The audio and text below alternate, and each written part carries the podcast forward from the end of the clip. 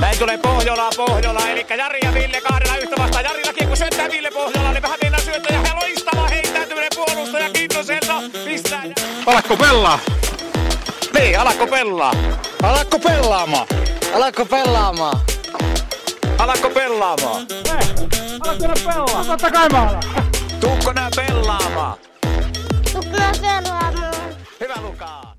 Iskä, No, miten mä voisin päästä mun elämässä pitkälle?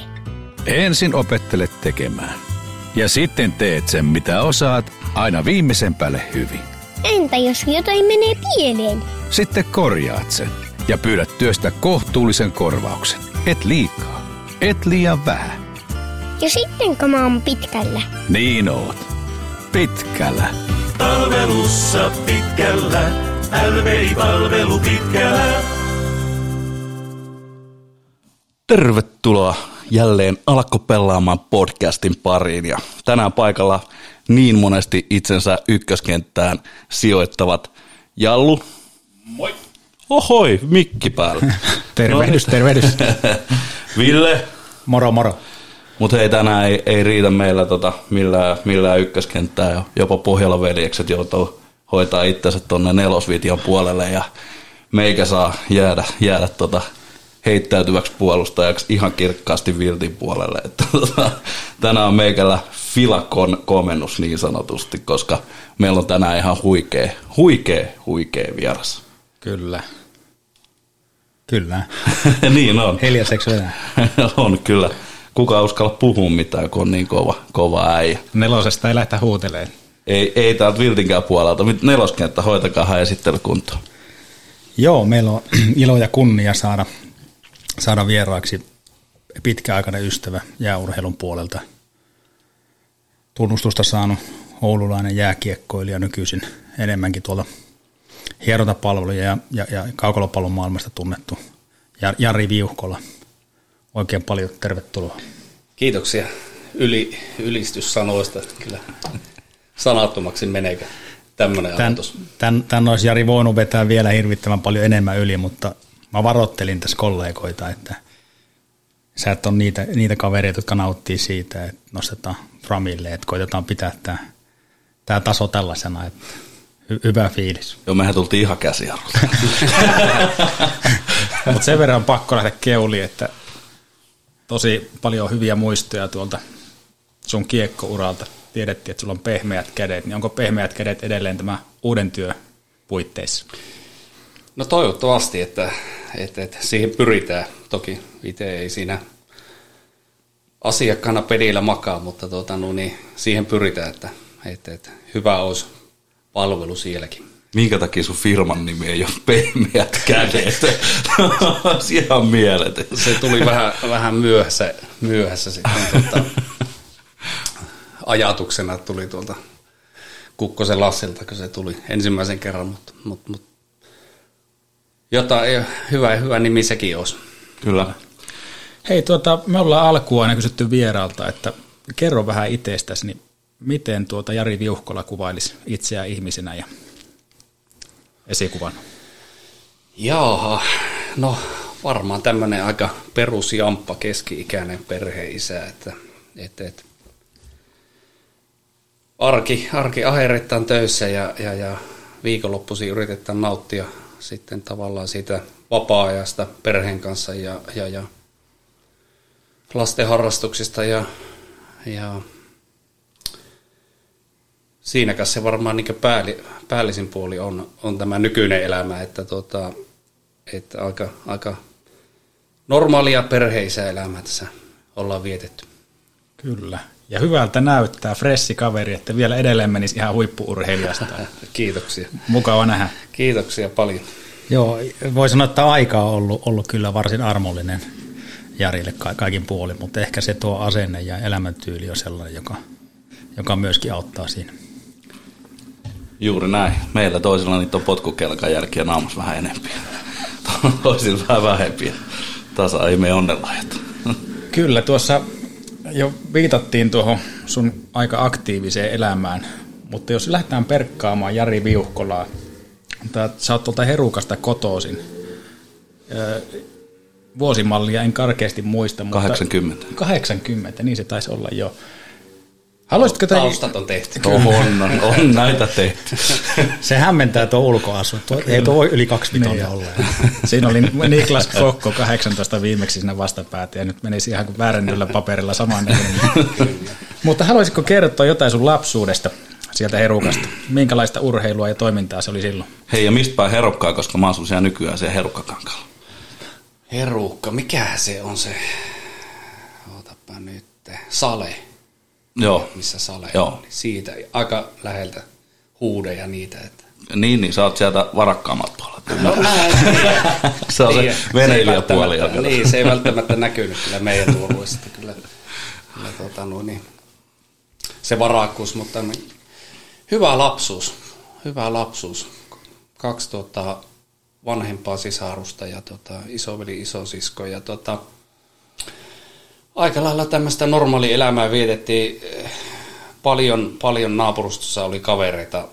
Ää, suht samanikäisiä poikia, oli jonkun verran vanhempia ja, ja, ja tota, no niin, et, et, paljon poikien kanssa tehtiin eri asioita, pelattiin, leikittiin, tehtiin tyhmyksiä välillä ja, ja, ja mitä, mitä lapsuuteen kuuluukaan. Ja, tota, ja, ja varmaan, varmaan niin päällisin puoli siinä ne elämä pyörii. ja Välillä käytiin sitten koulussa ja, ja, ja harjoituksissa. Niin, niin, niin tota, mutta päällisin puoli niin hienoja muistoja ja, ja, ja tota, jäänyt tavallaan niin siitä ajasta ja sitten niistä kavereista. Eli Visa oli ihan oikeassa, että se on ollut rikasta lapsuutta ja sun lapsuuteen tuonut rikkaus, No varmaan sitä kautta, Niin. sitä kautta paljonkin ja, ja, ja varmaan niin sitten mitä niin tulevaisuudessa pääsee niin tuossa peliurallakin niin tavallaan niin hyötymään, niin oli se, että niin siellä paljon tehtiin eri asioita ja pelattiin eri pelejä ja tavallaan sieltä sai sitä niin monipuolisuutta sinnekin sitten. No mit, mitä lajia teidän lapsuudessa oli? Sä oot kiekkoilijaksi kasvanut, mutta Mm. oliko sillä myös muita kuin mailapelejä? Oli, oli paljonkin eri pelejä. Varmaan se, niin kuin, jos mikä niin ykkösasia siinä oli niin pihapelit. Tielle vietiin maali ja alettiin pelaamaan, vaan että tota, sehän oli niin helpoin ratkaisu, että kun vähänkään välämää löytyi illasta ja muuta, niin sitähän mentiin siihen tielle juoksemaan ja hakkaa mailalla. Että tota, mutta toki sitten ulkojäät, ulkojäät oli sitten niin yksi, yksi tärkeä palaneen, mutta niin tuli muitakin lajeja, koripallo, pesäpallo, tennistä, mitä sitä kaikkea tehtiinkään, rullalautailu, tämmöisiä. Mikä ajo silloin sinun nuoruudessa lapsi sinne liikkumaan? Oliko ne kaverit vai oliko se kilpailuvietti vai oliko se joku muu? No kyllä varmaan pohjimmiltaan ne kaverit oli. Ja sitten se, että ei välttämättä ollut sitä niin paljon sitä tekemistä, mitä ehkä nykypäivänä on niitä muita ärsykkeitä. Niin me ollaan tästä kerran puhuttu aikaisemminkin tästä, ne pelit latas silloin niin samperin kauan, että Niin. kerkesi käydä pelaa pihalla välissä. Kyllä. Commodore latas 90 minuuttia peliä. Oliko Jari se, että se, se niin kuin vapaa-aika, la, la- lapsuus ja lapsen vapaa-aika oli niin paljon niin kuin liikunnan värittämää, niin näyttelikö ne jotain roolia? Oliko se vanhemmat urheilijoita tai onko niillä sellaista taustaa vai oliko se vaan sitä, että sitten kaveripiirissä haluttiin se pelaamalla se aika polttaa? No ei semmoista niin NS-kilpaurheilua ole, ole niin tavallaan ollut ehkä taustalla, mutta semmoista niin liikunnallisuutta ja sitä ehkä niin kuin, no varmaan se esimerkki on sieltä kotuakin lähtenyt siihen liikunnallisuuteen ja tavallaan lenkkeily tämmöiseen, tämän tyylisen liikuntaan, mutta ei välttämättä niin voimakkaasti sinne kilpaurheiluun, mutta tota, se on tullut ehkä sitten niin myöhemmin, kun liitytään niin joukkueisiin ja sitten mennään eteenpäin sillä uralla, mutta tota, kyllähän se oli enemmän, enemmän ehkä sitä niin kaveriporukassa hauskanpitoa ja sitten kun vanhemmaksi tultiin, niin sitten oikeasti alettiin niin mennä joukkueisiin ja pelaamaankin sitten. On- Onko tota oikeassa, jos tulkitsee, että vanhemma ei välttämättä tarvitse potkia sitä lasta sinne liikkeelle, vaan semmoinen esimerkki ja terve elämäntyyli riitti?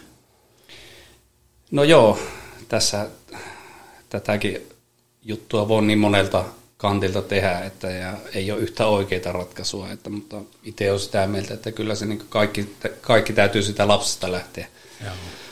Lapsen innokkuus äh, lajia harrastusta kohtaa ja myöskin sitten sitä harjoittelua kohtaa, että se ei tule olemaan aina sitä ruusulla tanssimista ja mukavaa ja hauskaa. Mitä vanhemmaksi tullaan, niin, niin, niin tota määrät kasvaa ja vaatimustaso kasvaa. Että, et, et, se ehkä mikä iso ero niin meidän nuoruuteen on se, että tota, nykyään tosi nuorena aletaan jo tavallaan puhumaan kilpaurheilusta. Joo, ja erikoistumaan, että sun pitää niin. valita se laji jo tosi niin kuin itse asiassa nuorena, että et, et, itsehän on pelannut kaikkia mahdollisia pelejä niin pitkään kuin vaan sai pelata. Kyllä. Että, että se just se, että... Onko se hyvä vai huono?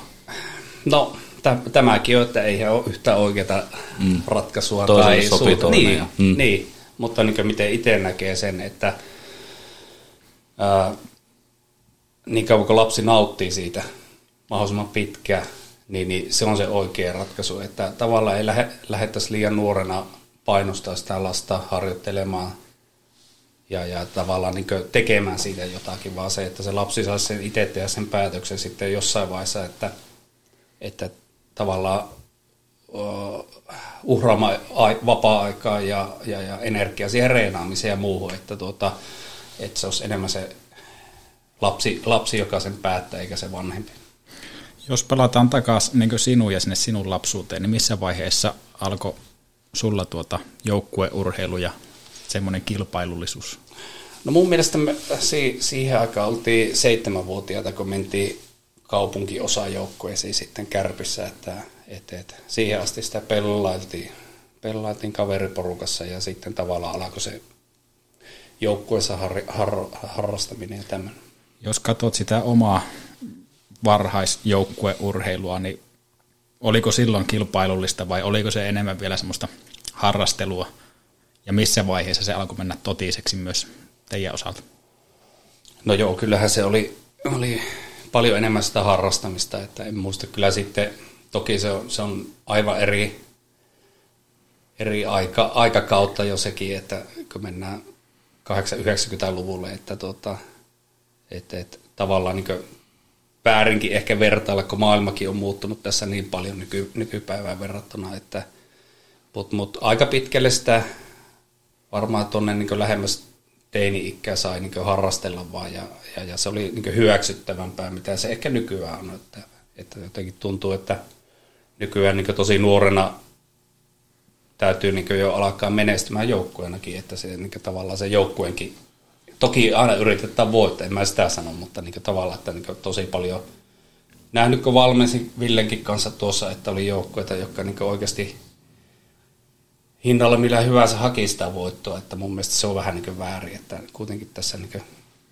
lasten harrastus se antaa heidän niin toimia, että aina se ei toimi parhaalla mahdollisella tavalla. No, tämähän on vähän sitä alakko pelaamaan ajatusta, siis niin kuin se, se porukka, joka ei halua sitä tehdä niin tosissaan tai, tai ei pysy siinä, siinä oma-ikäisten porukas mukana, niin sen sijaan, että ne jäisi himaan pelaa sitä pleikkaa tai, tai tota, jäisi yksikseen johonkin, niin siihen, siihen ollaan oikeastaan tuotu tätä alakkopellaa ajattelutapaa. Ja, ja tota, täytyy kyllä sanoa, että kyllä meidät yllätti kaikki se, että kuinka paljon sillä oli oikeasti sit kysyntää. Meitä oli aikuisia siellä tosi paljon. Meillekin pelaaminen on aika tärkeää. Ja vitsi kuin makeata oli saada sinne semmoista samanlaista porukkaa kuin itse on, että, että, että ei ole enää vuosikausiin käynyt niin kuin kaukalossa pelaamassa. Ja sitten sinne tulee heppuja, jotka, jotka tota, nippanappa pysyy luistimilla pystyssä ja silti vaan naama on naantali aurinkona siellä, niin on ihan hienoja juttuja. Ju, juuri näin. Miten sä Jari näet tuon nyt, kun sulla on se oma kokemus sieltä ja sitten olet nähnyt, nähnyt omien lasten kautta, että mikä se tämä ajan tavallaan vaatimus tai ne, mitkä ne olosuhteet ja, ja tilanne on, niin miten sä ajattelet, että mitä ne jää, mistä ne jää paitsi ne lapset tai, tai nuoret, jotka ei pysy tuossa vaatimustasossa mukana ja Onko se joku sellainen, että jollakin olisi erityinen intressi huolehtia niistä? Niin, en mä tiedä, jääkö ne pois tai paitsi jostain, mutta tota, jotenkin musta tuntuu, että ne lapset niin ehkä ne nauttis enemmän sitä harrastamisesta ja tavallaan siitä, että jos se olisi vähän kevyempää, että se ei olisi niin, niin tota, tavoitteellista heti, heti pienestä pitää, että sitä mä niin enemmän, että eihän mä voisi sanoa, että onko se oikein tai väärin, mutta tota, jotenkin tuntuisi vaan lapsista niin mukavammalta. Joo, itsekin vähän ajattelee, että se on hyvin pitkälle sellainen luonnekysymys, että toiset on kilpailuhenkisiä, haluaa kilpailla, toiset haluaa nauttia sitä seurasta. Mm. Että onko ne pakko kaikki pakottaa muottiin suuntaan tai toiseen. Kyllä. Mutta kerroit tuossa, että on aika rajua verrata sitä sun nuoruutta tai lapsuutta tämän nykyajan porukkaan, mutta mun on pakko nostaa semmoinen fakta esille, että se teidän ikäluokka, mikä tavallaan Oulunkin nosti tuonne kiekkokartalle, niin on puhuttu, että se on ihan poikkeuksellinen ikäryhmä. Se teidän kilpailuhenkisyys, keskenään kilpailu ja sitä kautta, mikä talentti on sieltä iskenyt, niin on siellä ollut kova meininki teilläkin. No joo, ehkä se, ehkä se niin just tämä, mihin viittasit nyt, niin se tuli ehkä myöhemmin sitten, niin kun oikeasti alettiin miekkailemaan tuolla tosissaan niin ammattilaspiirissä, että siinä monta tavallaan niin hyvää ikäluokkaa sitten tuli, tuli yhteen, yhteen ja sitten tota, oikeanlaiset valmentajat oli ehkä siinä, siinä tota, niin opettamassa, koulimassa meitä, niin, niin, niin tavallaan semmoinen hirveä kilpailutilanne tuli niin itse joukkojen kesken, että joka reenissä kamppailtiin hampat irvessä ja, ja, ja tavallaan vaikka taisteltiin kovaa, niin silti oltiin hyviä kavereita ja niin se jäi siihen tavallaan, että tota, kilpailu oli kovaa, mutta silti niin tosi hyviä kavereita ja ystäviä, niin, niin, niin tota, jostain sieltä se tuli ja, ja, ja yhtenäinen porukkahan meillä oli monta vuotta tuossa, niin, niin, niin sitten se tulos tuli, tuli lopulta. Niin. Minkä ikäisiä olitte ja kerro vielä, että ketkä siellä oli tätä koutsaamassa? No joo, kyllähän varmaan, varmaan tuossa sanotaan, että sitten ensimmäiset ehkä ne ammattilaisvuodet, niin siinä, siinä niin varmaan ne isoimmat niin stepit tehtiin sitten taas niin tuohon suuntaan, että, että, että varmaan siinä lähempänä, lähempänä 20, mutta tota, sitä ennen kyllähän siellä oli niin kovia joukkoja, oli Junnussakin, että tota, hyviä vuosia, niin opettavaisia vuosia oli kyllä paljon ja, ja, ja varmaan niin Heikkilän kake tuli aikanaan kärppiin, niin se oli hän toi semmoisen työn, työnteon kulttuurin niin kuin, ja koko valmennustiimi sitten, että sitten niin painettiin hommia jäällä ja sen ulkopuolella. Sanoit, että 20, niin minkälaista oli aika sieltä 15 sinne 18, 19? Oliko se vielä harrastelua?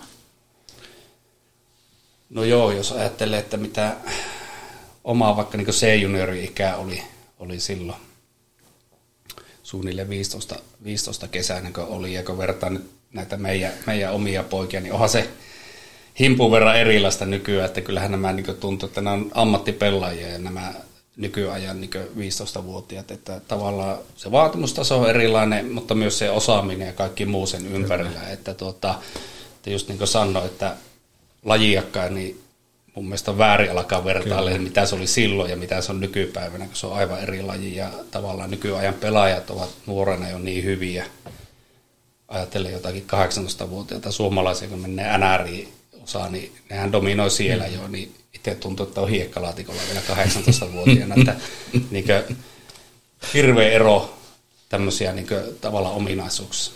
Joo, hyvä kun sanoit nimittäin, kun katsoo näitä just se junnu ikäisiä, niin A, ne on ihan miehen kokoisia, B, suuri osa älyttömän fiksuja, hmm. ja sitten C, ne osaa vielä pelata kiekkoa, että ihan käsittämättömiä. Joo, kyllä teinit käyttäytyy ihan eri lailla kuin mitä, mitä silloin, kun itse oli teini, että tota, kyllä on, näitä on aika hieno katella näitä, näitä äijiä, niin kuin Kokkokin oli tässä viimeksi, niin mm. vau, mikä, mikä tyyppi, ihan, ihan, ihan Mut, Mutta on se varmasti se, se just niin kuin Jari sanoi, niin se, ne on ajettu semmoiseen muottiin, ne on nähnyt sen mallin niin pienestä pitäen. Kyllä. Tämä, tämä mi, mihin mä kiinnitän huomiota nyt, kun tosiaan tosiaan on oma pojan kautta nähnyt, että mitä se nyt niin kuin U18, Niko nyt on 15, että vielä niin kuin pikkupoika, mutta katsoo sitä kuormaa, niin siinä on ammattiurheilijan viikkokuorma, minkä se tekee, ja samaan aikaan pitäisi käydä sitten niin kuin koulua ja, ja koittaa elää nuoruutta ja, ja tuota, vielä totella isä ja äitin käskyjä niin kuin kantapäät yhdessä.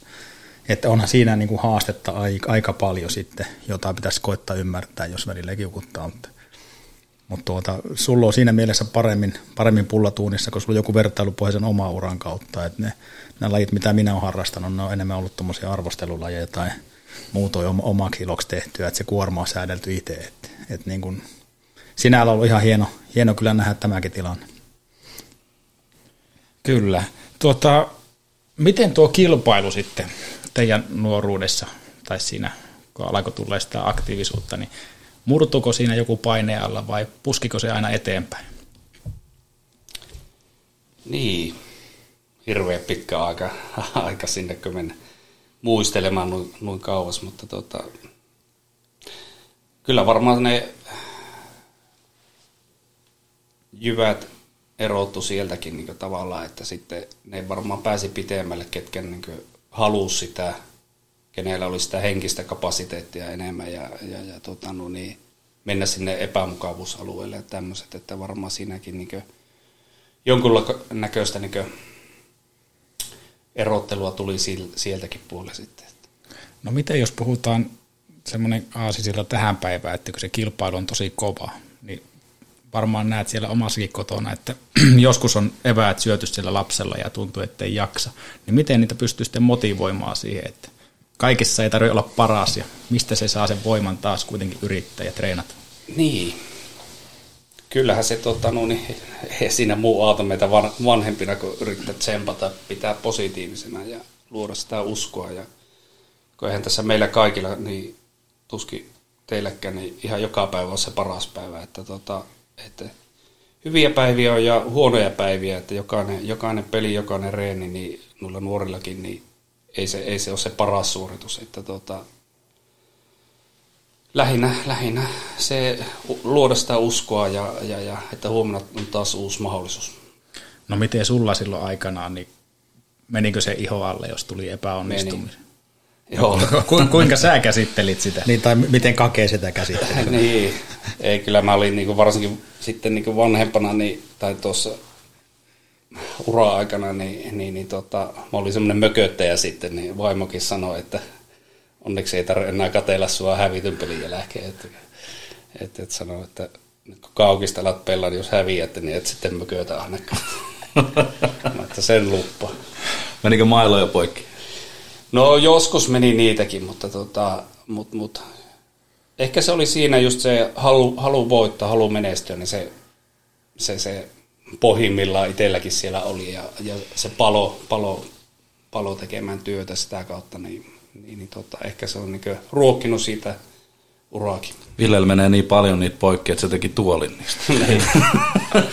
se kertoo lu- luonteesta, mutta vie- vielä haastasin Jaria tässä, kun jos tätä sattuu urheilevan lapsen vanhemmat kuuntelee, niin jos sulla on omakohtaisten kokemusten kautta niin kuin kyky ymmärtää sitä lasta, jolla on vaikeita aikoja, niin miten me sitten, jotka ei sitä ymmärretä, että, että me, meillä on urheileva lapsi kotona ja, ja sillä on vaikeita aikoja, niin mistä siihen voi saada oppia tai miten voi osata, osata kohdata se oma, oman lapsen oikealla ja rakentavalla tavalla. Ja menipä syvälliseksi nyt. Tämä on sun erityisosaamisalue, no, myöskin niin. opintojen kautta. Kiitos. Tot, pus, pussi alle heittää. Joo, ei tietenkin meillä kaikki olla yksilöitä tässäkin suhteessa, että, mutta lähinnä, lähinnä sitä ehkä, ehkä tota, no niin, et, et, niin lähtökohtaisesti, että ei, ei lähdettäisiin tekemään lapsesta jääkiekkoilija tai urheilija, että, että antaa, antaa ajan mennä ja että pidetään se hyvä fiilis vaan siinä, että niin mahdollisimman pitkään harrastaa ja sitten katsoa, että kenestä tulee mitäkin tulee. Että, että, että itse ehkä lähden siltä kantilta, että, että, että tavallaan niin luo ne mahdollisuudet harrastaa lapsilla ja, ja saavat itse päättää sitten, että kuinka paljon haluavat uhrata sille aikaa ja energiaa. Kuljettaa, kustantaa ja kannustaa. Sitä se on meidän rooli. Aika, mm. aika hienosti sanottu. Mä oon ottanut sen, sen, sen kannan, että tota, musiikki on pelastanut monta lasta urheilulta.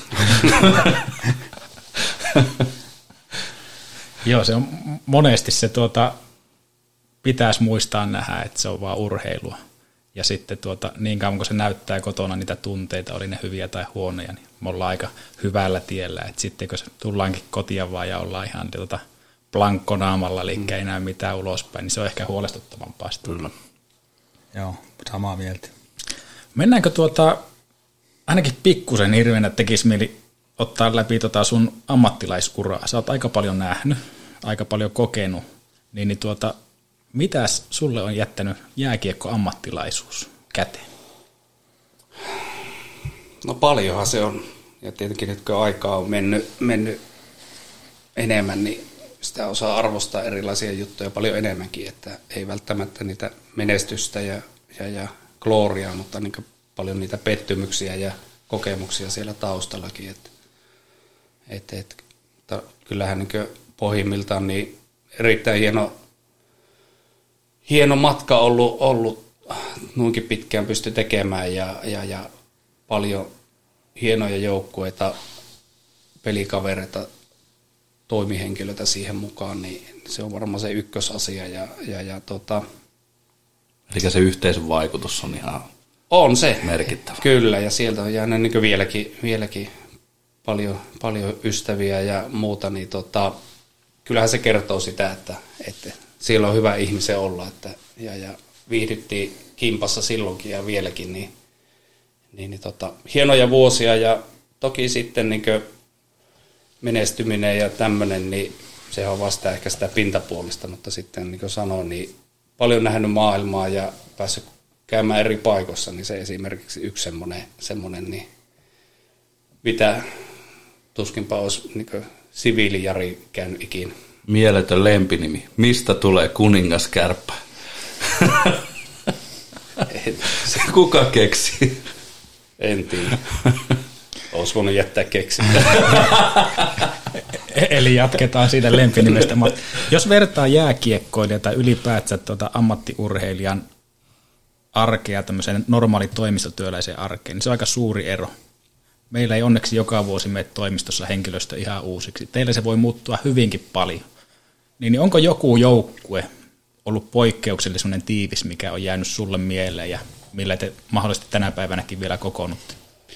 No joo, kyllä tietenkin useamman vuoden pelattiin siinä 2000-luvun puoliväli, loppupuoli, mitä se nyt olikaan. Silloin ne menestysvuodet, niin oli, oli niinkö oma, oma niinkö urani niitä parhaita tavallaan joukkueita ja, ja, ja mistä, mistä on jäänyt niinkö, niinkö ystäviä ja kavereita vielä niinkö tähän päivään, että et, et, jostain syystä niin ne, ne joukkueet menestyikin silloin ja, ja, ja voitettiin mestaruuksia. Että tota, varmaan se oli sitä aikaa muutenkin, muutenkin oululainen jääkiekko voi silloin hyvin ja, ja, ja tota, jo, hyviä joukkueita oli, yleisö oli hyvin mukana, niin, niin, niin tota, ne oli hienoja vuosia.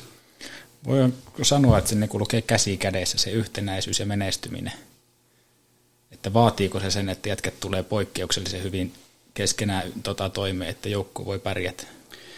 No kyllä se aika, aika tota, yleistä on, että silloin kun, silloin kun on semmoinen yhtenäinen joukko, mikä hitsaantuu hyvin, toki tarvitaan hyviä pelaajia yksilöitäkin siihen, mutta niin erilaisia pelaajia ja eri rooleihin sopivia pelaajia ja, ja, ja tosiaan niin kuin sanoit, niin, niin semmoinen yhtenäinen joukko, niin sillä pääsee jo pitkälle, että eihän se loppu viimein ole kovaa taistelua ja teet yhden maalin enemmän, niin sillä monesti pärjää. Kuinka iso rooli näyttelee se persona siellä, niin kuin henkilökemiat keskenään ja persoonat joukkojen sisällä? Että onko se yhtä tärkeää se, että, että Limbo, sä 25 maalia kaudessa vai, vai se, että sä oot se niin kuin liima siihen joukkoeseen, joka tekee siitä niin kuin joukkoesta joukkoja? No joo, toki molemmat roolit on tärkeitä. Ja yksi, tai Mielellään kummatkin. Niin, mieluusti näin, mutta tota, toki näitä, näitä pelaajia tarvii, joka on niin tavallaan siinä luo sitä joukkuetta niin yhtenäisyyttä. Se on pirun tärkeä rooli. No pystyisikö, jos olisi tämmöinen ihmisasiantuntija, niin pystyisikö tämmöisen joukkueen kasaamaan, niin kuin, että joka rooli semmoinen oikeasti hyvä tyyppi, vai vaatiiko se myös hirveän paljon sattumaa?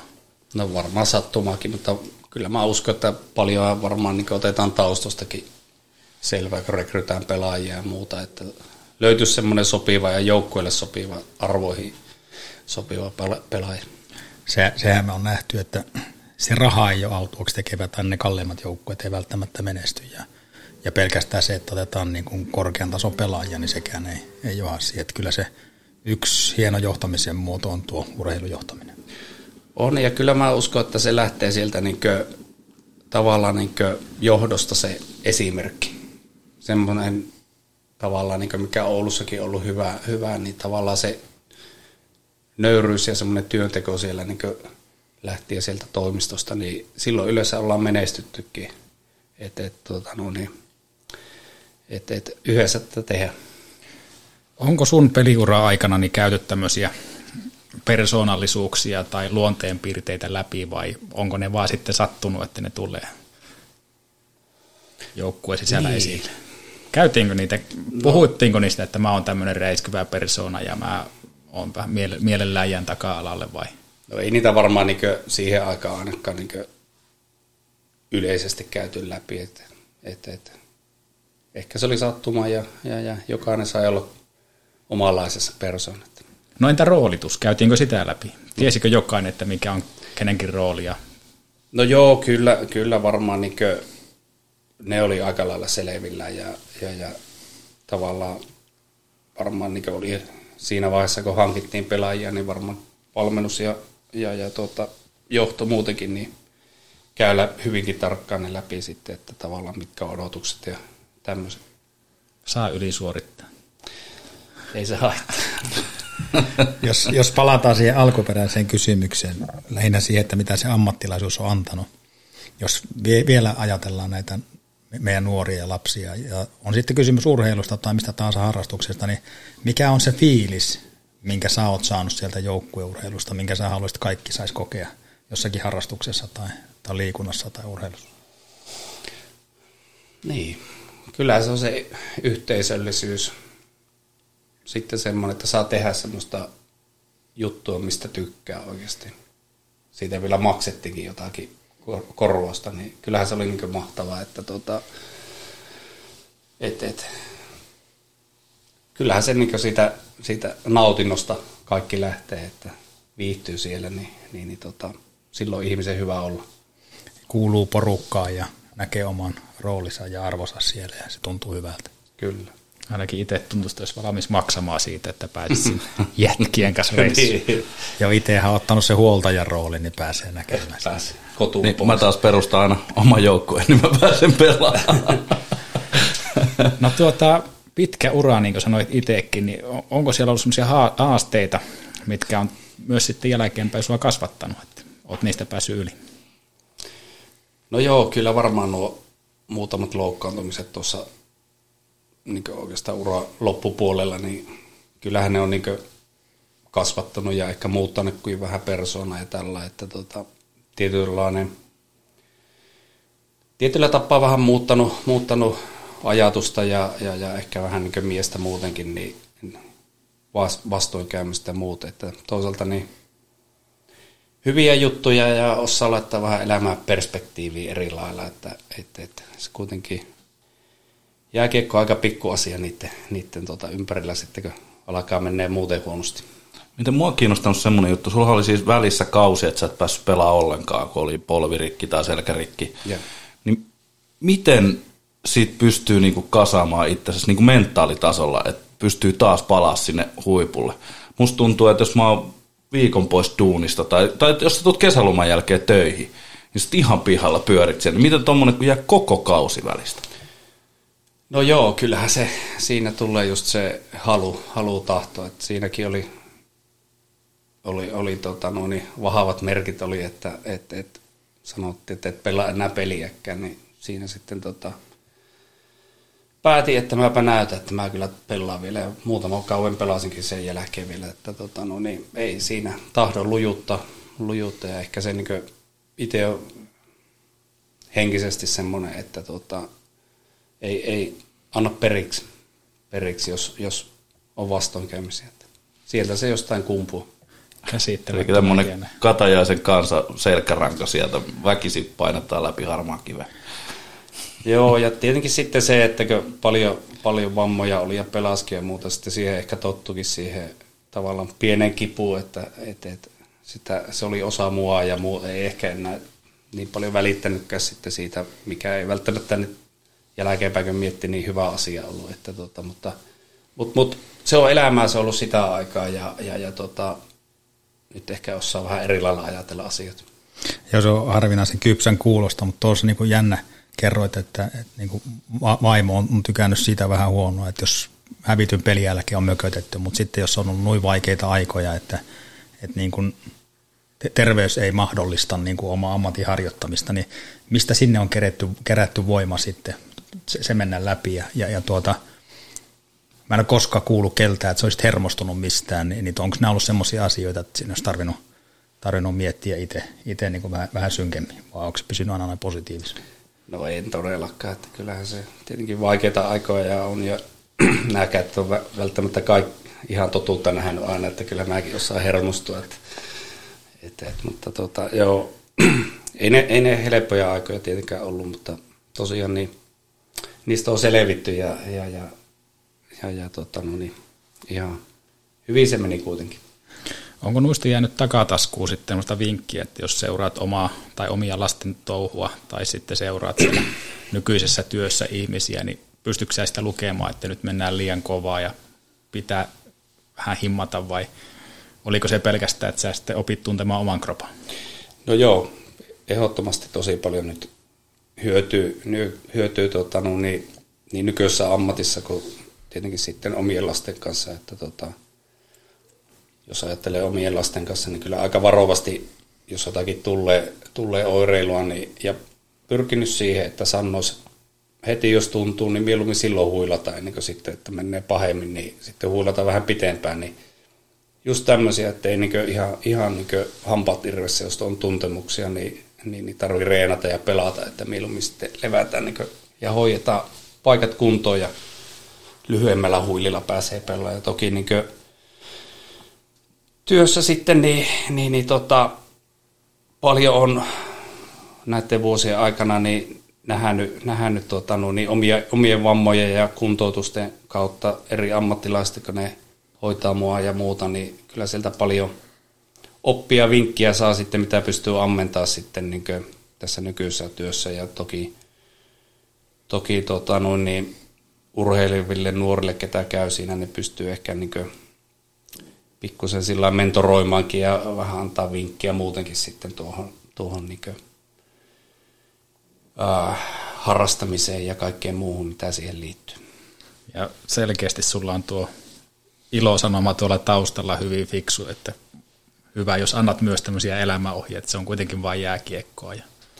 No joo, kyllä mä siihen pyrin, että, ja, ja, mutta ennen kaikkea pitämään sitä fiilistä, fiilistä siihen harrastamiseen, että toki jokainen on yksilö, niin kuin sanoit aikaisemmin tuossa, että, että, että jokainen nuori on erilainen ja toisilla on hirveä intohimo pienestä pitää mennä johonkin ja toiset haluaa vain harrastella, niin, niin, niin molemmat on tosi hyviä. Kyllä ja pitäisi muistaa se, että joka treenit ei ole Stanley Cup-finaali.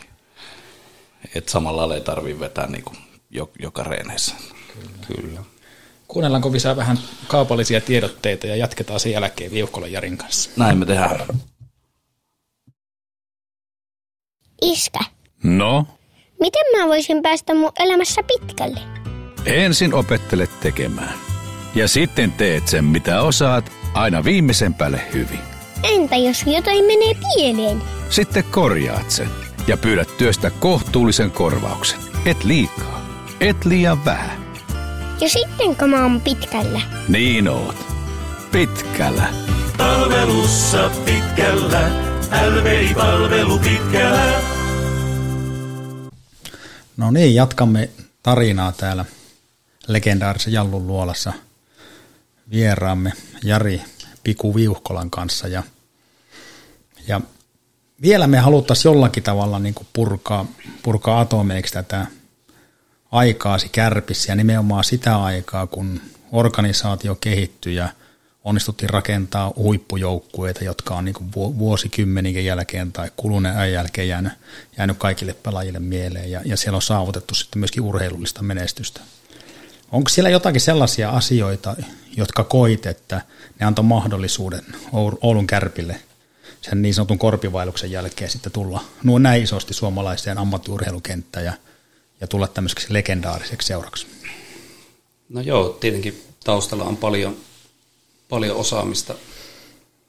Seura johossa Arposen Seppo, Junno Juha, varmaan niin etunenässä tulee mieleen, että niin minkä työ he, he ovat tehneet tämän seura eteen, niin, niin, niin tota, sieltä se kuitenkin pohja lähtee ja, ja, ja, ja just ne Divarista liikaan nousu vuodet, niin, niin, niin kyllähän täällä oli semmoinen tavallaan buumi ja, ja, ja tota, yhteistyö noiden sponsoreiden kanssa, että mikä mahdollisti sitten sen, sen äh, tavallaan kasata niitä huippujoukkoita niin divari-aikana jo, kuin sitten niin ensimmäiset liikavuodet, että oikeasti heti saatiin niin hyviä joukkoita, kilpailukykyisiä joukkoita, että niin tavallaan se oli varmaan niin monen asia summa sitten se, että niin tavallaan se lähti niin ampas heti niin sitten tavallaan, että oltiin uskottava niin liikajoukko heti ensimmäisestä vuodesta lähtien, että, että plus se, että niin juniorituotanto oli hyvä silloin, että sieltä alkoi tulemaan niin huippu, huippuyksilöitä omistakin junioreista, niin 83 ikäluokka esimerkkinä, niin, niin, niin, hyviä poikia tuli, tuli sitten, jotka kasvoi sitten ihan NRI asti ja muuta. Että, että se niin paljon hyviä asioita tapahtui niin niinä vuosina ja, ja, ja esimerkiksi Tami tuli valmentaa just oikeaan aikaan kärppiä, että sai niin luotua tänne sitä henkeä ja, ja, ja tuota, äh, vaikeiden vuosien jälkeen, niin, niin, niin oli just oikea tyyppi siihen. Jos olit nuorella iällä siinä mukana, mutta varmasti aistit sen, että nyt tässä on tapahtumassa jotakin isoa, että nämä hommat lähtee rullaamaan, niin miltä se näytti sinusta niin kuin pelaajana ja nimenomaan nuorena pelaajana? No ei, sehän oli mahtavaa aikaa, että halli oli täynnä melkein, joka peli oli kuka tahansa vastassa, niin, niin, niin tota, eihän se ollut sen parempaa aikaa, kun pelattiin vain kiekkoa ja nautittiin elämästä, että kyllähän se oli niin upeita vuosia ja, ja, ja tuota, no, niin tavallaan se kärppähenki, mikä Oulussa oli silloin, että, että, että sitähän ei, ei enää oikein viime vuosina ole samanlaista ollut, että, että, että senkö saisi joskus takaisin tänne, niin aika mahtavaa olisi, että hallissakin olisi kunnon fiilis. Sitä varmasti moni kaipaa. Kyllä. Miten tuota, tuommoinen yksilö, koko ajan otat muita esille, niin miten tuommoinen yksilö, että te pelasitte divaria ja muutamassa vuodessa olit yhtäkkiä liikassa ja ihan liikassa tota, yksi kovimmista jätkistä, niin miten se niin yksilölle näyttää? Oliko se jotenkin rajusteppi vai oliko se sulle ihan luontaista kehitystä? Niin, varmaan se oli luontainen kehitys. Ei, eipä sitä nyt tavallaan numeroa tehty, että kyllähän se on enemmän sitä, että operoidaan ja toimitaan niin joukkueena ja, ja, ja yksilöt kehittyy hyvässä joukkueessa. Sitähän se paljon tuo joukkuepelaaminen on, että, että, että toki niin kuin aikaisemmin juteltiin, niin nykyään maailma on hyvin erilainen ja ehkä nykyään mennäänkin enemmän yksilöitä ja yksilöitä niin tuodaan enemmän esille, että on somet ja kaikki tämmöiset, että missä niin luodaan tämmöistä tavallaan pelaajabrändiäkin ja muuta, niin onhan se hyvin erilaista, mitä se oli meidän aika, että, että, että ja mikä on varmaan ihan hyväkin, että nyt nyky, se on nykypäivä ja tuodaan tavallaan niin ihmisten esille se, että mikä se oikeasti se pelaaja on.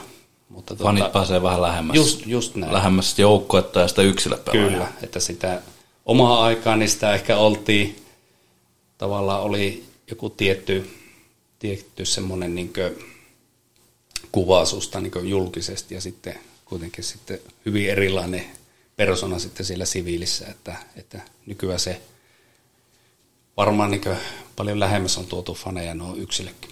Oliko sulla selkeitä tavoitteita vai menikö se päivittäisen tekemisen kautta, että hups keikkaa, nyt ollaan täällä johtava pelaaja, vähän aikaa eteenpäin, niin olit liikassa?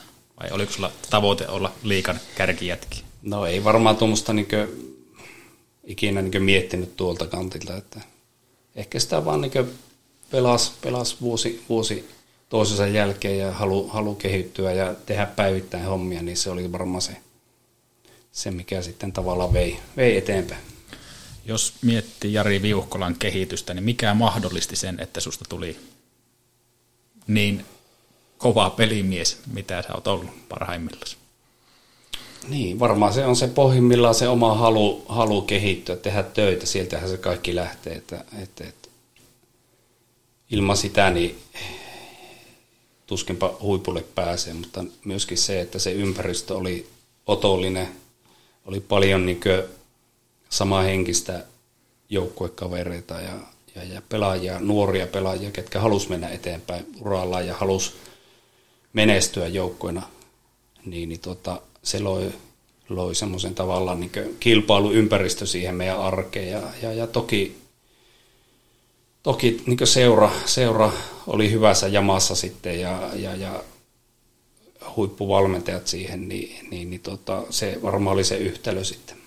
Kyllä. No tota, nyt kun rikokset alkaa olla vanhentuneita, niin tota, siltä aikakaudelta, aikakaudelta niin tota, onko jotain semmoista tarinaa, mihin palaatte, palaatte jätkien kanssa, mietitte ja nauriskelette, mitä ei ole ehkä niin kuin kellekään voinut ennen kertoa, niin tota, olisiko heruttaa mitään semmoista, semmoista makeata väri, värikynä tarinaa sieltä, sieltä tota, tältä aikakaudelta? Ja mun mielestä voi painaa ihan nimiltä tulee. Joo, ei, ei tota, no, niin ihan, ihan kaikkea ei, ei pysty kertomaan. Ei vieläkään. Ei, ei mutta tota, no, niin. Kukkosen kanssa paljon oltiin kämppiksiä myös tuossa ura-aikana, niin sillä oli aina ilta, ilta venyttelyt, se välillä alasti venytteli huoneessa, niin se oli varmaan semmoinen yksi mielenpaino. Joo, ei, ei pyydetä kuvaa podcasti, mutta us, usko, uskotaan. Mutta pienellä värityksellä. Mutta mut tuota, jos, jos ajatellaan pelaajan luonnetta ja persoonaan, persoonaan liittyviä piirteitä, niin puhutaan, että lahjakkuudella pääsee tiettyyn pisteeseen ja sitten siihen sopivasti treeniä ja otollinen ympäristö, niin se on siinä. Muistatko, muistatko omilta uriltasi sellaisia persoonia, joita, joita olisi hyvä, hyvä nostaa esille tai jotka jollakin tavalla ilmesi sitä, että urheilija voi olla erilainen? Niin. Kyllähän kaikkihan me ollaan erilaisia ja, ja, ja no, Kukkosen Lasse tuossa sanoi, niin hyvä esimerkki. Ei ehkä välttämättä lahjakkain pelaaja niin kiekollisesti näin, mutta hemmetin kova halu, halu voittaa ja halu, halu olla paras ja tämmöinen menestyä ja muuta, niin sillä pääsee aika pitkälle jo, että tota, no niin, on, on tavallaan sitten semmoista niin johtajuutta ja, ja, ja tota, uh, tietää omat rajansa ja kykynsä, niin, niin, niin pystyy luomaan huippuuraa sillä, niin siinä on aika hyvä esimerkki. Tuleeko se siitä, että niin kuin, jos niin sanottua talenttia ei ole ihan loputtomasti, niin sitten sen niin kuin kovalla työllä ja treenillä korvaa, vai onko se sitten sitä asennetta, mitä osoittaa sekä harjoituksissa että peleissä ja muissa tapahtumissa? No joo, tietenkin se on yksi, yksi iso asia se, että on se halu, halu tahto tavallaan siinä tekemisessä, niin sillä, sillä tuota, no niin, pystyy monta, monta semmoista puutetta korvaamaan sitten. Että. Näkyykö niinku, siis to, jos tuommoinen sytyttäjä puuttuu joukkoon, se on loukkaantunut tai, tai jostain muusta syystä pois, niin näkyykö se siinä joukkoessa sitten niinku peleissä, treeneissä? Miten, mitä se niinku, tuommoisen sytyttäjän puuttuminen tulee ilmi? Niin, kyllähän se varmaan semmoista semmoinen viime, viimeinen niin kuin, just niin kuin sanoit, että se sytyttäjä puuttuu sieltä, niin se ehkä jää semmoiseksi laimeksi se toiminta, että sitten on ehkä sitä virkamiesmäisyyttä siinä ehkä siinä tekemisessä, että mikä ei ikinä ole hyväksi urheilussa. Että, että, että kyllähän niitä personeja tarvitaan ja niin vähän niitä tota, no niin, rouheita pelaajia ja, ja, ja sitten semmoisia, jotka on paljon äänessä ja muuta. Mä muistan silloin, kun tota JMA tota, oli tuossa tota, yksi kausi ilman työpaikkaa sanoi, että se olisi, se olisi opetellut noin Lassen kikat kaikki, että tota, voisi tänne kärppiä ottaa. Ja sittenhän se palkattiin kärppiä duuniin, mutta ei tainnut ihan riittää. Joo, Kukkoslassi on aika tuota näkyvästi ollut mediassa esille ja kaikki tietää, mitä se on sillä omalla persoonalla saanut aikaiseksi. Mutta tuota, minkälainen koppipersona oli Jari Viuhkola? Jaa, No ei varmaan ihan niin äänekäs kuin Lasse, mutta tota, kyllä toki jonkun verran varmaan äänessäkin oltiin ja muuta, mutta tota, aika varmaan rento. Rento, en mä tiedä, hiljainen välillä. Onko missä, onko missä ollut semmoista joukkuekaveria, joka ei olisi tykännyt sinusta? Varma. Ei ole tullut sanoa. Kuka? Mä, mä tuota, tänään, tänään, kun mä omaa poikaani kuljetin harjoituksiin, niin, niin sitten kysyin, kerroin, että sä oot tulossa meille tämän jututettavaksi, ja, ja koska sä oot häntäkin valmentanut, niin kysyin, että, että mitä sulla tulee Jarista mieleen, niin heti tuli se, että rauhallinen ja, ja asiallinen ja tuli toimeen kaikkien kanssa. Et nuo varmaan kuitenkin, jos, jos ne tuli ensimmäisenä mieleen, niin sitä, mitä oot varmaan pelaajanakin pystynyt sitten ympärille. Väli. Niin varmaan, se silloinkin on ollut pohjimmillaan tavallaan se persona siellä. Joo, se rauhallisuus se liittyy siihen, että se katsoi mua varmaan.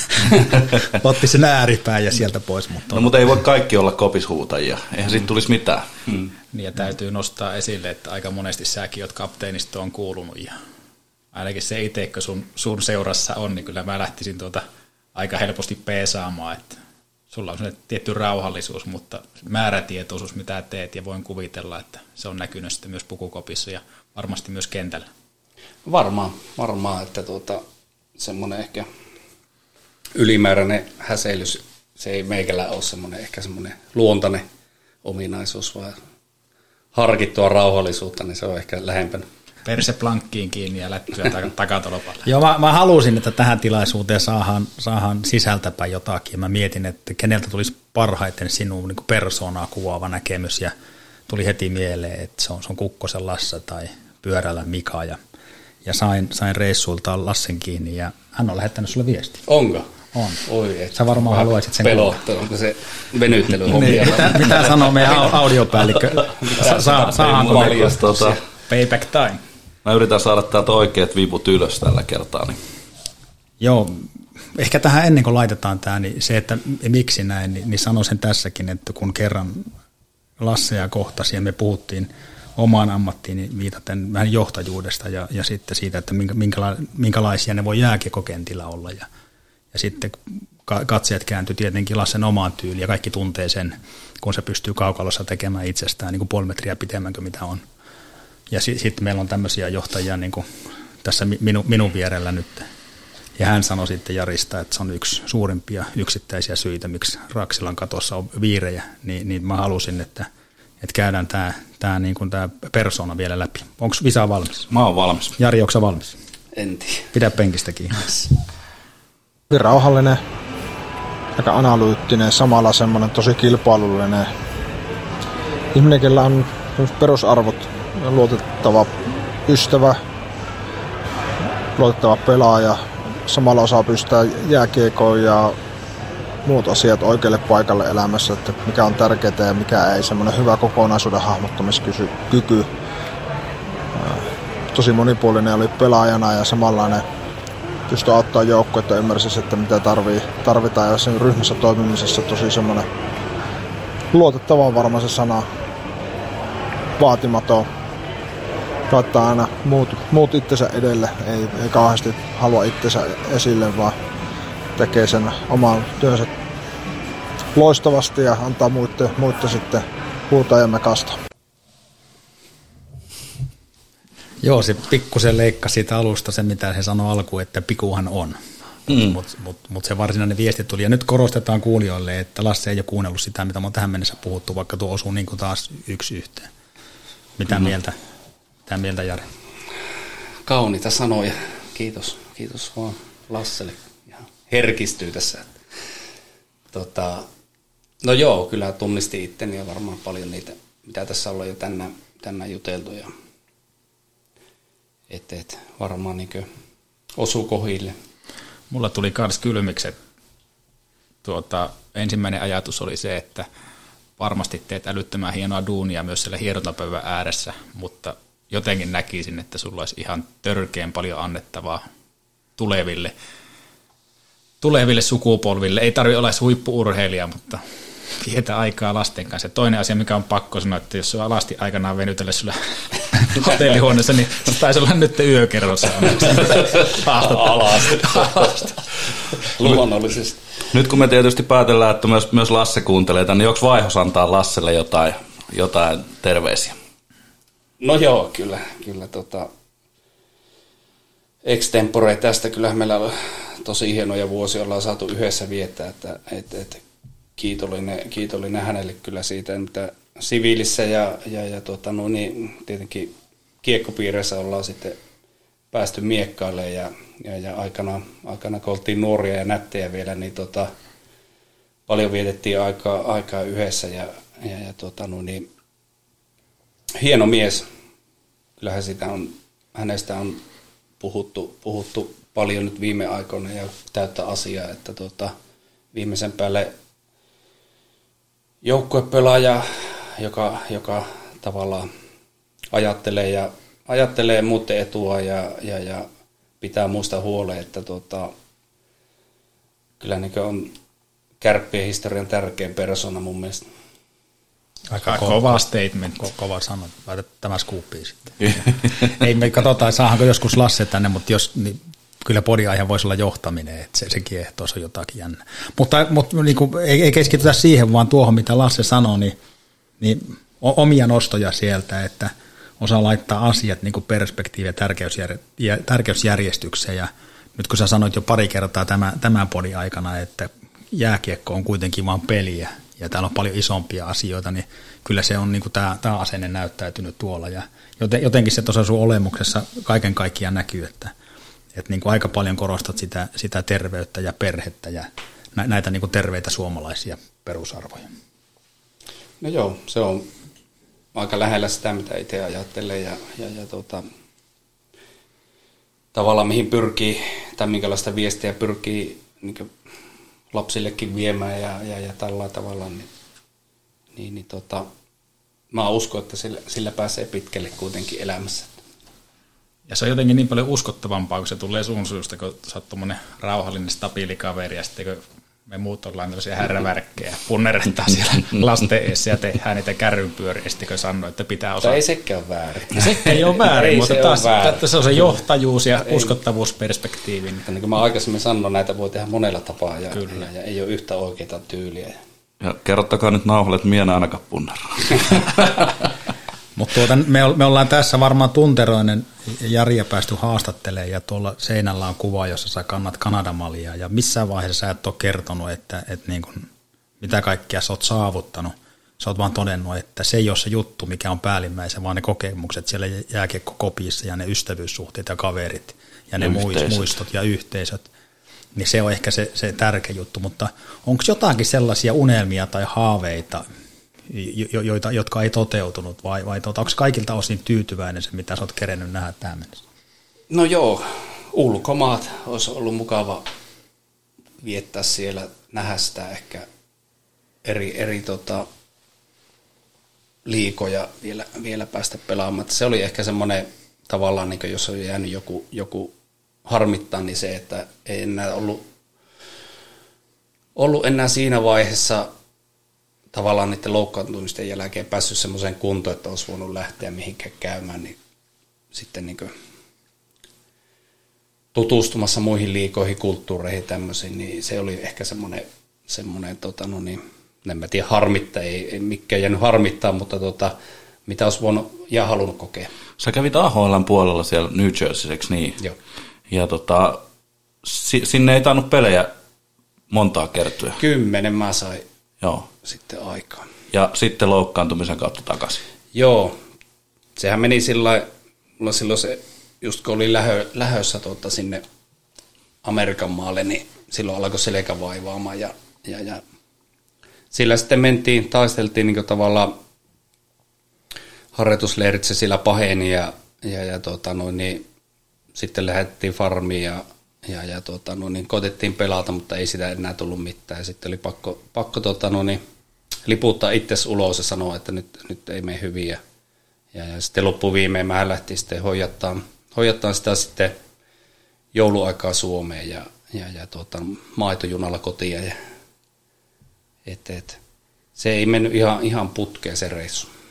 Mutta taas varmaan sait semmoisia kokemuksia – mitä voi sitten jakaa eteenpäin. Että tosiaankin se on, monesti se on aika hiuskaroon varassa, niin kaikki, kaikki pikkujutut ja aina ei voi itse päättää, miten ne hommat menee. Kyllä, ja paljon niin kasvoi henkisesti sillä reissulla ja oppi, oppi paljon sillä, sillä turneilla. Kuinka kauan kiukuttelit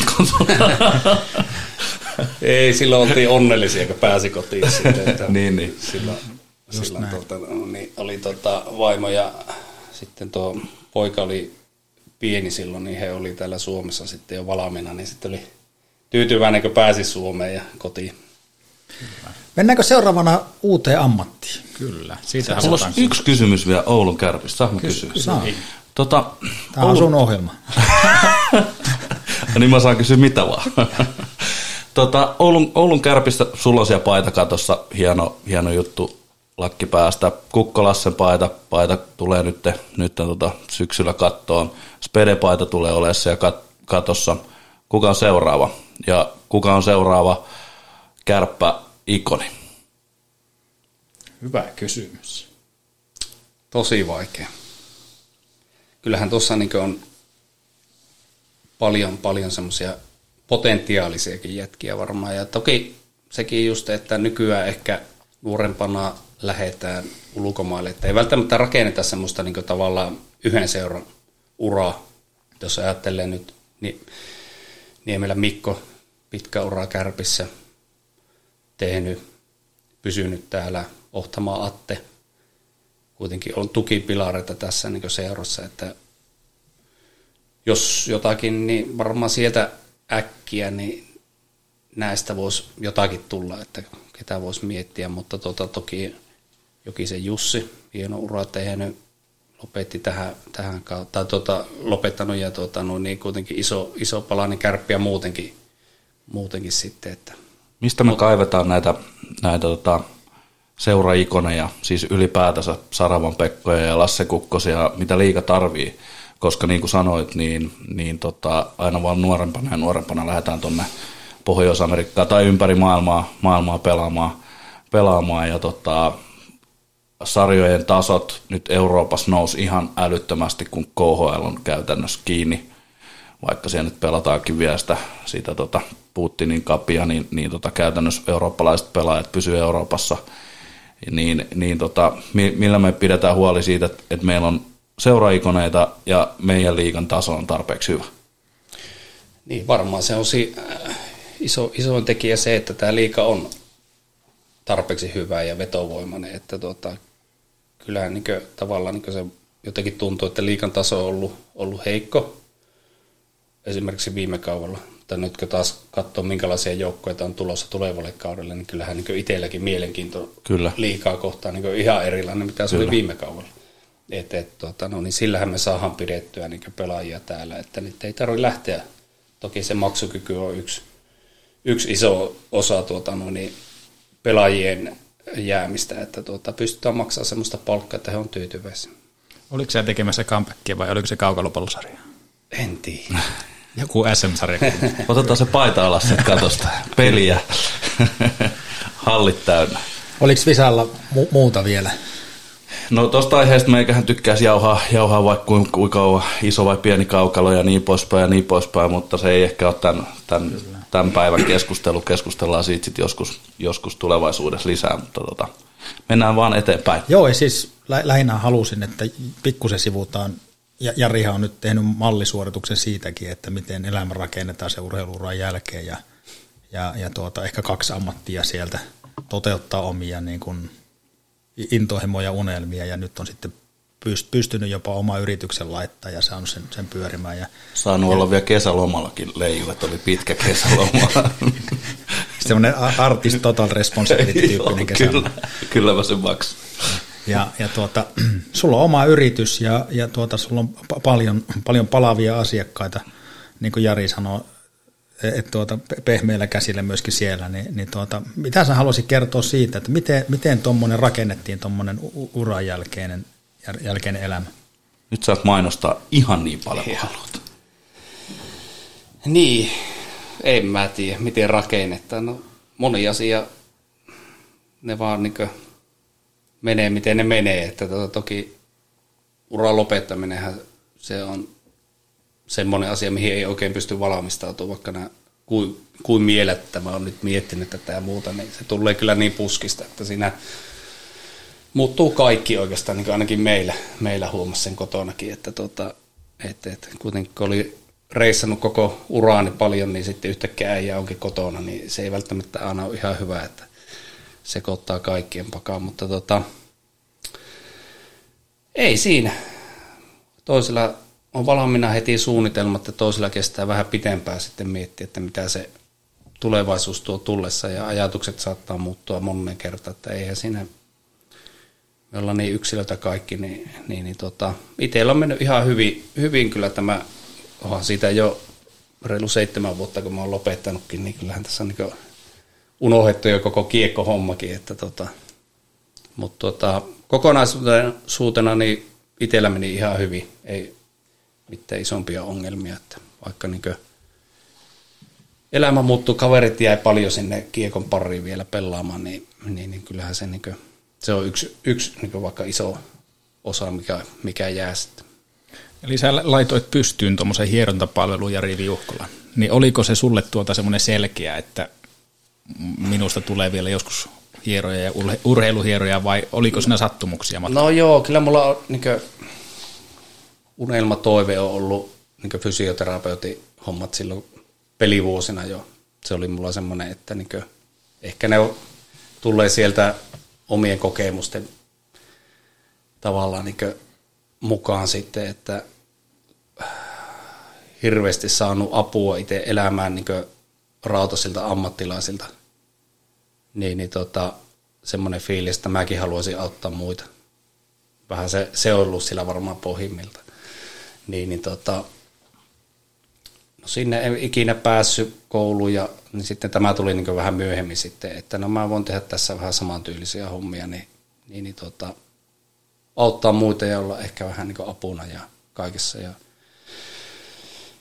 niin, niin tota, hirveästi on nauttinut, nauttinut työnteosta ja muusta, että kyllä mä koen, että tämä on meikäläisen ala, ala ja kuinka kauan tätä tulee tekemään ja missä muodossa tätä tulee tekemään, niin aika näyttää, että onko se jossain vaiheessa enemmän urheilupuolelle sitten kuitenkin siirtyminen, eipä sitä tiedä. Mutta tuota... Sulla olisi tuonne firmapuolellekin kauheasti annettavaa. Tuonne ei muuta kuin Kukkolassa Oyn palkkakirjoille ja sieltä johtamisen niin. elkeitä konsultaatiohommiin.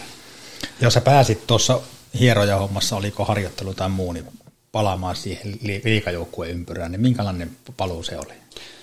Joo, mä olin kouluaikana, olin tosiaan, niin olin tuossa kärppien mukana, niin olihan se vähän erilainen, erilainen rooli, kun viimeksi ollut pelaajana siellä ja sitten oltiinkin sitten tuossa hoitohenkilökunnassa apuna siellä, niin tota, mukavaa vaihtelua, hyvin, hyvin erilainen lä- lähestyminen niin peleihin ja, tai tuossa niin toimintaa muutenkin ja kävi, kävi yksi, yhden Euroopan reissunkin vetää se CHL-reissu siinä, niin, niin, niin ei tarvinnut valmistautua itsellä peliin, niin pystyi vähän eri lailla valmistautumaan peleihin. Mutta tota, mukava kokemus ja, ja, ja tota, noin, niin ehdottomasti, että katsoo, jos tulevaisuudessa niin joku tämmöinenkin paikka auki, niin ehdottomasti mukaan Miten pelaajat otti vastaan, kun yhtäkkiä tuommoinen seuraikoni on siellä? No niin, levittelee rasvaa käsi, että ei muuta kuin jakkaralle. Ei paljon aika lailla tuttuja kavereitahan siellä oli, niin, että niin. Tuota, no, niin, sikäli jännä tilanne, mutta no, hyvin, hyvin se varmaan meni. Itse näkisin kyllä, että se olisi aika luontainen ja varmasti tärkeä siirtyminen jossakin vaiheessa tänne urheilumaailmaan, koska mä luulen, että ne olisi aika tärkeitä oppeja, mitä sä oot tänne meille narulle antanut, kertonut elämästä ja urheilusta. Niin, niin tuota, paitsi, että laitat ne takareet, juntturat kuntoon, niin kuuntelet noita junnuja ja annat niille niitä pikkutipsejä. Monesti se kuuntelu riittää, läsnäolo riittää, mutta mä aloin, että sä pystyisit vielä antaa siihen vähän jotain ekstraa kertomalla, että miten toimitaan, kun on haastavaa, tai sitten jos ollaan joskus ihan liekeissä, niin, niin sitäkään on turha ottaa hattuun, vaan nöyrästi eteenpäin. No joo, joo, kyllä mäkin näen, että siinä varmaan semmoinen tavallaan se oma kokemus elämästä ja sitten tuosta tietenkin urheiluurasta, niin, niin, niin tota, pystyisi pystyis varmaan niin tulevaisuudessa varsinkin niin enemmän, enemmän sitä niin tuomaan siihen lisänä, että tota, katsotaan mihin se johtaa.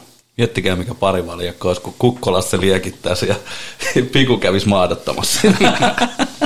Ei, kyllä, jos taas palataan niin vakavia aiheiden ääreen, niin kyllähän mäkin näen samalla tavalla kuin, kuin velipoika näkee tuossa, että palkkaamalla, palkkaamalla Jari, niin saa niin kuin kahden alan ammattilaisen niin kuin yhden, yhden miehen liksalla. Että, että siinä on se, varmasti se kehohuolto ja se hiero, hier, hieromis, hierotapalvelut ja, ja sitten tämä niin kuin psykologinen puoli ja, ja tuota mentorointi ja, ja tuki, kaikki, kaikki ne kokemuksineen, mitä siellä on taustalla. Voidaan pelatakin vielä.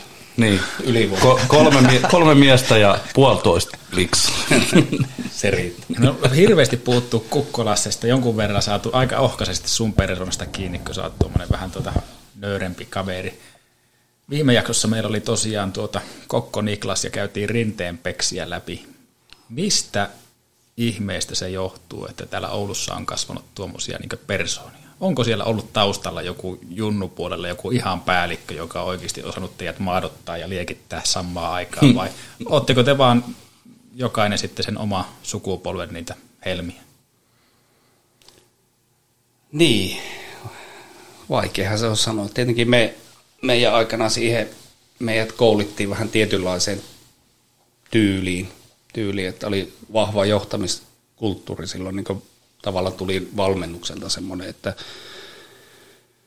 kovia, kovia tota, valmentaja niin persoonana ja tavallaan semmoista nöyryyttä siellä niin opetettiin. Ja se oli sitä aikaa paljon, että eihän niin kuin, tai itse näkee sen, että nykyajan nuoria ei sillä pysty johtamaankaan enää, että sen varmaan Villekin yritysmaailmassa niin sama homma on, että eihän nykynuorille pysty ihan niin kovasti, kovasti antaa vähän neuvoja ja muita ohjeita. Että Töihin ei saa pakottaa ja mieltä ei saa pahoittaa. niin, että se, mä vähän luulen, että tässäkin niin just se, että meidät, niin meidän ajan niin nuoret, niin, niin, niin tota, tavallaan välillä tuntuu, että se on aika kova koulu, mutta niin kuin, kyllähän sieltä on paljon elämääkin jäänyt, että niin on hyvä oppia niin semmoiseen tiettyyn nöyryyteen ja yh, yhteen hiileen puhaltanut tavallaan semmoinen niin justiinsa, että tota, et, et, ei välttämättä niin räiskyviä saa silloin olla persoona. Mutta itse näen, että se on niin varsinkin tämmöiselle Oulun kokoiselle alueelle, niin te olette aika hienoja käyntikortteja maailmalle, että mitä on Rinne, Lasse ja sinä sitten täällä tehnyt, niin aika mieletöntä duunia. Ja jatkokysymys tuohon, että joutuuko se yhtä kovaan koulun käymään nämä Viuhkolan Jari juniorit vai tuota, ollaanko siellä vähän lempeämpiä kasvattajia?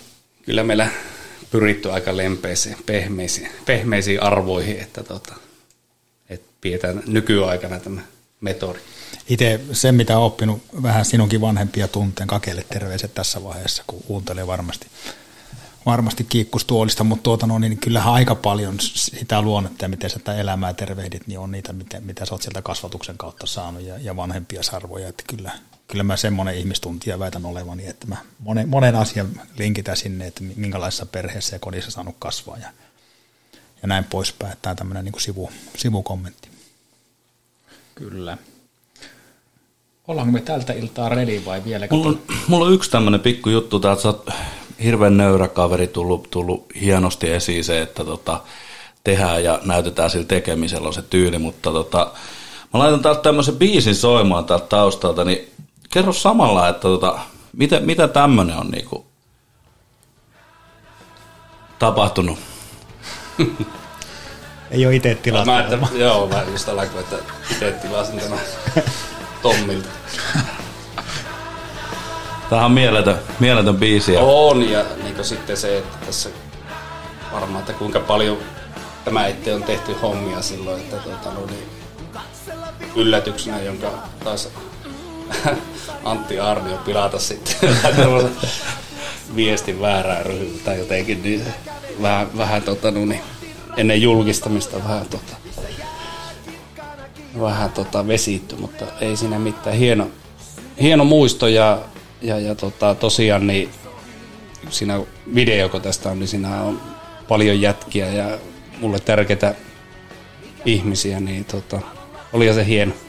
Kyllä, eli tämä on siis tehty tuonne Supailen jäädytystilaisuuteen. Joo.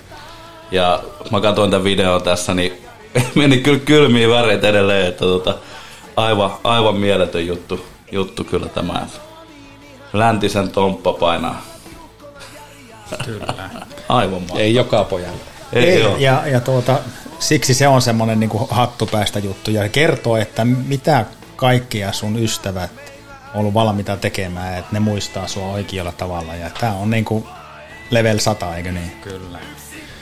Kiitos Piku, että pääsit meidän podcastiin vieraaksi. Ihan mieletön pelimies ja pykälän kovempi herrasmies sitten siviilissä. Mahtavaa, että jaoit näitä juttuja ja muutama juttu harmittaa, kun ei tullut narulle, vaan kerroit tuossa äänitys Seuraava kierrokseen, seuraava kierrokseen. Kaikkia hyvää tulevaisuuteen ja tuota, jaan näitä sun viisauksena lapsille, että ne oikeasti ne on pieniä juttuja, tai sinusta voi tuntua, että ne on pieniä juttuja, mutta ne jää elämään samalla kun tämä biisi elää tuolla YouTubessa. Että kiitos paljon. Kyllä, kiitoksia.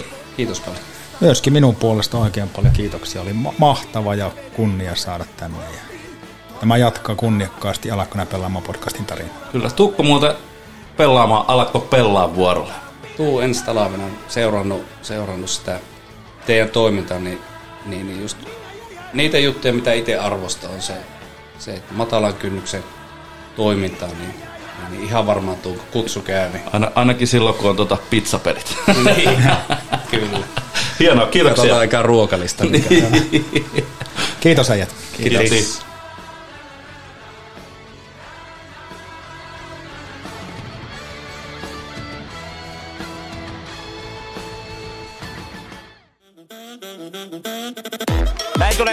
Tulee Pohjola, eli Jari ja Ville kahdella yhtä vastaan. Jarilla kiekko syöttää Ville Pohjola, niin vähän mennään syöttää ja loistava heittäytyminen puolustaja Kintoselta pistää. Alakko pelaa? Niin, alakko pelaa? Alakko pelaamaan? Alakko pelaamaan? Alakko pelaamaan? Alakko pelaa? Totta kai mä alan. Tuukko nää pelaamaan? Tuukko nää pelaamaan? Hyvä Lukaa. De Gamlas Hemhotel et Restaurant, historiallinen boutique-hotelli Oulussa, keskustan tuntumassa. Yksilöllistä palvelua ainutlaatuisissa puitteissa. Myös juhlat ja kokoukset. Lämpimästi tervetuloa. Tarina, tyyliä ja tunnelmaa. degamlashotel.fi Kuuntelit juuri Alakko pelaamaan podcastia. Mahtavaa, että olet päässyt tänne asti. Jos heräsi kysymyksiä, olkaamme ei yhteydessä someen kautta PHC Oulu ja The NHL Adventure. Kiitos.